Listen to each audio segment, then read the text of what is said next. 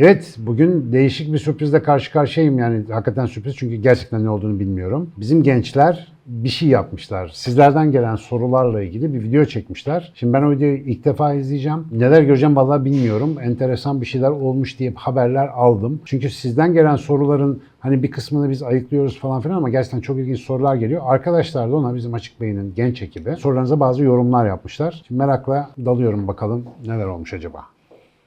Arkadaşlar hoş geldiniz. Hoş Hoş bulduk bulduk. Levent Hocam. Nasılsınız? İyiyiz. Bomba gibiyiz.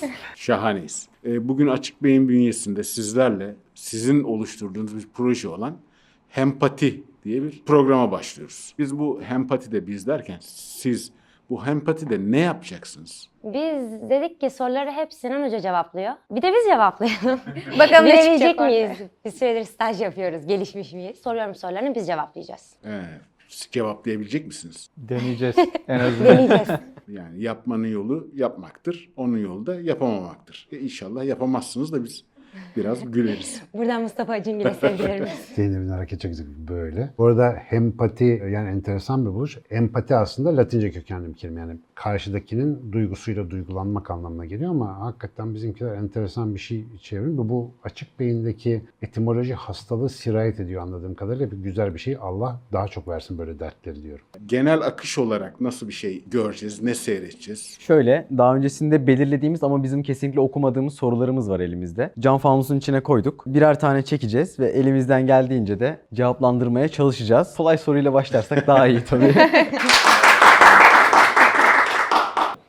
Yalnız ekibin surat ifadesine bakar mısınız yani? Bir kere çok tatlış değiller mi ya? Tatlı ama nasıl gerginler bak. Her an bir de kutudan ne çıkacak belli değil. Ben bunu yaklaşık 15 senedir yaşadığım için bu hissi anlayabiliyorum. Ama büyük cesaret. Yani valla bu yaşta böyle bir şeye girmiş olmaları gerçekten tuhaf yani. Hadi bakalım. Ya başlayın o zaman. tamam. Haydi. Çekiyorum. Yani projenin yaratıcısı olarak Nilüfer'in ilk soruyu çekmesi herhalde güzel Kolay olacak. soru gelsin. Bizi biz yapan şey hafızamız mıdır? Hafıza kaybı kişilik kaybetmemize yol açar mı? Evet, çok da kolay bir soru değilmiş. Hiçbiri öyle değil. Evet. Kim başlıyor? Burak sen başla. Ortaya at. Sağdan başlayalım. Bizi biz yapan şey hafızamız mıdır? Hafıza kaybı, kişilik kaybetmemize yol açar mı? bir tane film vardı hatırladınız mı? Christopher Nolan'ın çektiği film. Defterinde yazdığı bir takım bilgilere sahip. Karısını öldüren katili arıyor ve sürekli... Hem Memento. İşte o filmdeki gibi bir örnekten bahsediyoruz burada. Öncelikle hafıza ne? Hafıza deyince ne anlıyoruz?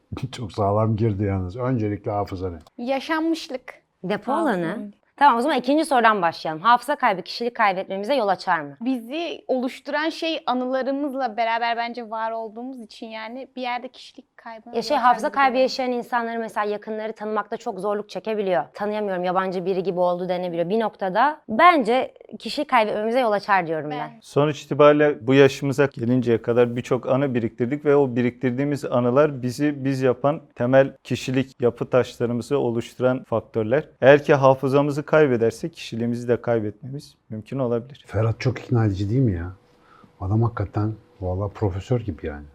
Sevdim. Ben şöyle bakmak istiyorum. Çevredeki insanları unutuyoruz. Tamam. Fakat kendi kişiliğimizi de mi unutuyoruz? Benliğimizden de mi uzaklaşıyoruz? Hafıza kaybı yaşayan insanlarda bunu gözlemlediniz mi hiç? Mesela Kim sen yani ismini bile bilmiyor mesela. Yani alışkanlıkları, bazı ritüelleri komple mi gidiyor?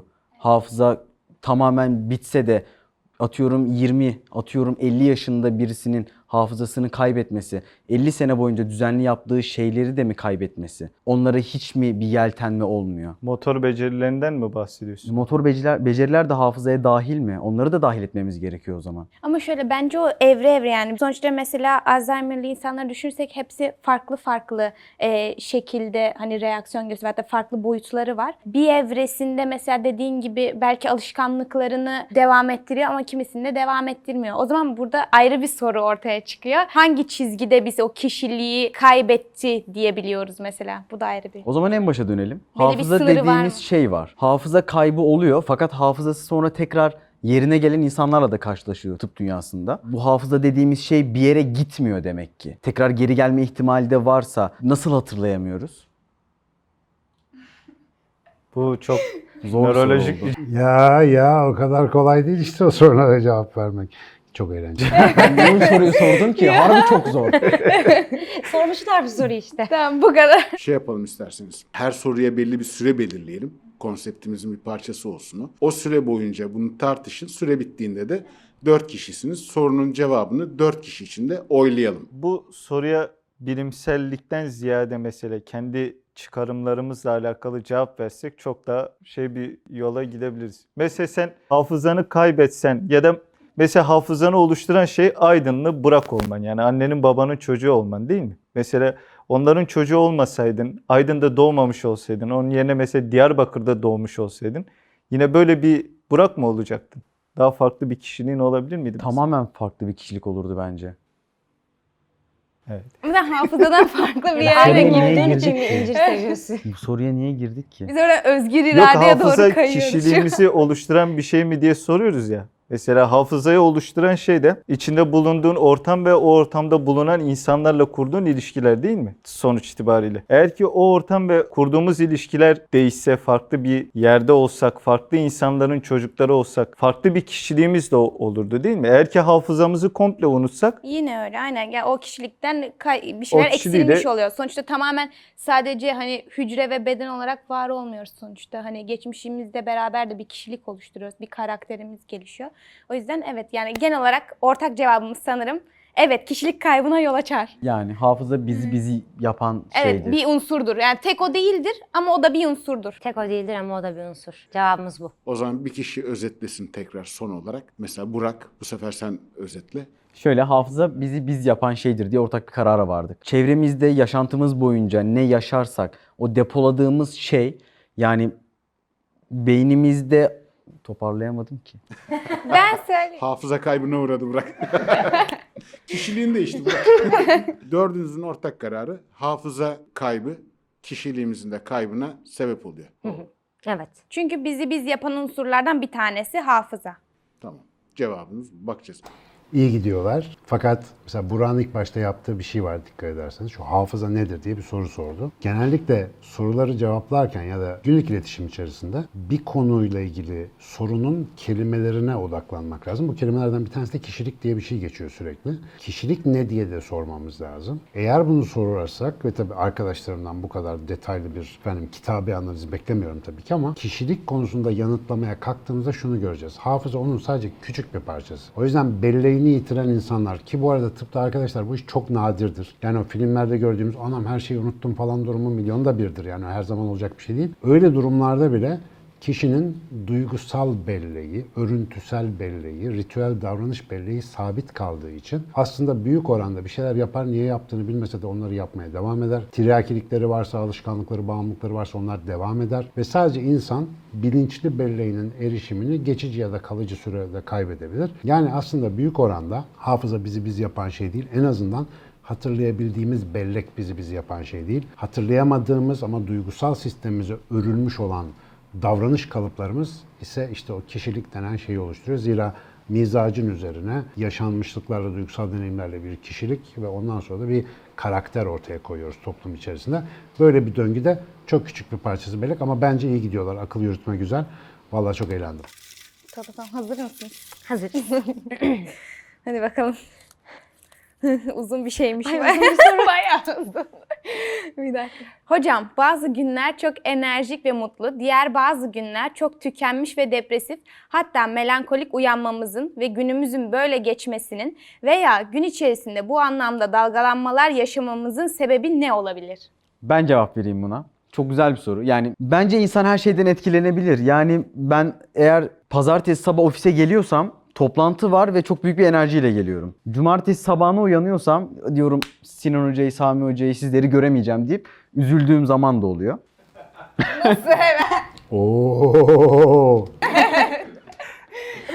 özellikle Sami Hoca'yı göremediğimiz zaman Yani Kimisinin mutsuzluğu, kimisinin mutluluğu olabilir. hocam ama siz de bizi çok özlüyorsunuz. Ara sıra. Teşekkür ederiz. bir sabah uyandığımızda işte tersinden mi kalktın derler ya bazen cidden de öyle oluyor bende. Bazen mi? Çok kötü uyanabiliyorum ama hiçbir sebep yok. Bir gün önce çok güzel bir gün geçirmişim. Çok güzel haberler dahi almış olsam sabah uyandığımda o melankoliden çıkamadığım zamanlar oluyor. Hemen bir şey söyleyebilir miyim buna ilgili? Bence şu olabilir. Bir önceki gün o kadar güzel geçti. O gün içinde belki de bir planın yok yani bomboş evde duracaksın. O yüzden işte ekstra melankolik olsun diyorsun ki ay dün ne kadar mükemmel bir gündü ama bugün yapacak bir şey yok. Hatta yataktan çıkmayayım falan tribine giriyorsun. Yani o günkü yapacağın olaylarla bağlantılı bence. Gece gördüğümüz rüyaların bununla bir ilgisi de olabilir diyebiliyorum. Mesela eğer gece bir kabus gördüysen ve onu hatırlamıyorsan onun etkisi gün boyunca sürebiliyormuş. Özellikle mesela gece yatmadan önce de sağlıksız bir şeyler yediysen ya da şekerli bir şeyler yediysen o da kabus görmene sebep olabiliyormuş. Ben o yüzden hep kötü uyanıyorum o zaman. Sürekli ben gece abur cubur. Sürekli fast food yediği için. Bence hayat içindeki ufak tefek şeyler de o anki modumuzu etkiliyor. Mesela ofise gelirken ayağım takılıyor ya da bana bir araba çarpıyor. Çok moralim bozuluyor. Araba çarparsa moralim bozulsun. Ama ondan sonra ofise geliyorum. Bu olayı anlatırken Sami Hoca arabaya bir şey oldu mu diyor. Gülmeye başlıyorum. Ve şey modum yükseliyor birden. Ama az önce araba çarpmıştı. Çok üzgün, çok korkmuştum. Yani ufak tefek diye adlandırdığımız şeyler de bence modumuzda büyük rol oynuyor. Biz farkına varmasak bile. Ya birçok zaman hani şey yok ya ondan değildir diyoruz. Hani daha büyük bir neden arıyoruz. Ama aslında birçok zaman hayat aslında ufak şeylerden ibaret bence. Me- mesela sevdiğin birisiyle karşılaştığın zaman modun ne kadar düşük olursa da olsun onun söyleyeceği birkaç hoş cümle senin modunu da yükseltebiliyor aynı zamanda. Kesinlikle. Mesela ben ofiste Burak'ı görünce birden modum düşüyor.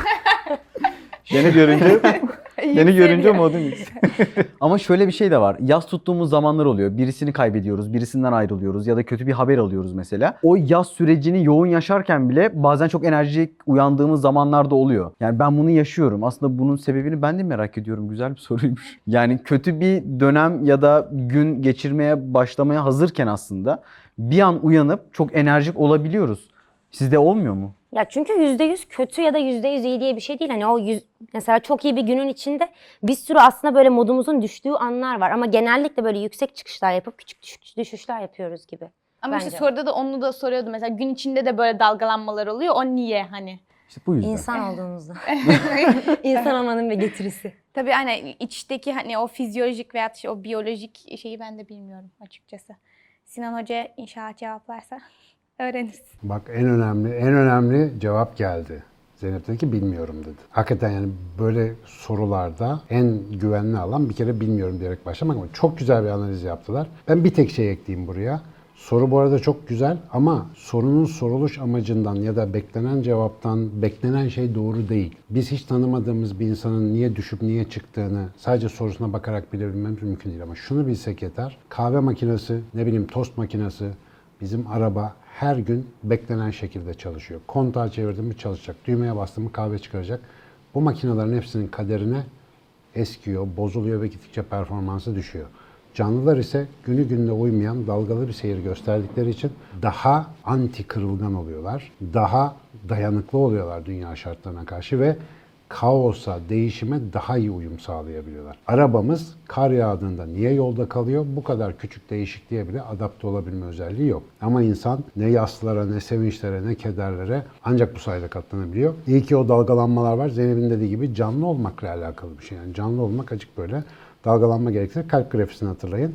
Böyle çıkıp iniyor, çıkıp iniyor. Filmlerde görmüşsünüzdür bip bip bip bip diye. Düz ne zaman çiziyor? Allah rahmet eylesin dememiz gerektiği zaman. Dolayısıyla düz çizen bir hayat güzel bir hayat değil. Acık iniş çıkış olması bence çok güzel bir şey. Süperler. Aklıma gelmişken ben başka bir şey sorayım konuyla ilgili. Bu sorunun tam aksi bir şey olsa mesela sabah kalktınız geceden yediğiniz fazladan pizza yüzünden veya başka bir şey yüzünden kötü bir modla kalktınız ve biliyorsunuz ki önünüzdeki 24 saat bir sonraki uyanışa kadar hep aynı modda gideceksiniz. Nasıl bir hayat olurdu? Çok korkunç. Kötü ya. Belki yediğimize içtiğimize daha çok dikkat ederdik hocam o zaman. E, tam tersi olabilir. Sabah kalktınız ve pür neşe uyandınız. O kadar güzel bir dünya, pembe bir dünyaya uyandınız ve biliyorsunuz ki 24 saat aynı modda gidiyor. Bence bu kötü bir şey. Yani insanın gün içinde yani sosyal medyada gezerken bile duygu dalgalanmaları alt alta gelen iki posta bile bir yansıyabiliyor. Bir post geliyor çok duygusal, gözleriniz doluyor. Altına bir iniyorsunuz, kahkaha atıyorsunuz. Yani o yüzden 24 saatlik bir duygu e, bütünlüğü hiç değişmemesi bence çok kötü olurdu. Çünkü çok neşelisin, çok kötü bir haber de alabilirsin. Fakat o iyiliğin devam etmesi kötü haberi etkilemezse biz buna üzülemeyiz. Yani eninde sonunda benim mottom şudur. Bir insan bir duyguyu yaşıyorsa eğer dibine kadar yaşamalı. Gerekiyorsa acı, gerekiyorsa hüzün, gerekiyorsa mutluluk. Ama 24 saat veya çok uzun süre e, bu duygu insana zarar verebilir. Bence şöyle yani 24 saatlik bir spoiler almak gibi. 24 saatin iyi geçecek ya da kötü geçecek. Ya bunu bilmek güzel bir şey değil. Hani filmin bir kısmını bilmek gibi bir şey. Heyecanı Hani kaçar. şey evet kesinlikle yani bir sonraki saatte ne olacağını bilmemek bence aşırı güzel bir olay. Bence Kötü şeyler olsa değerini bile. değerini kaybediyor bir de gibi geliyor. Hani zaten garanti olarak görüyorsun yani. Ben garanti 24 saat boyunca mutluyum. O zaman okey yani bu zaten cepte.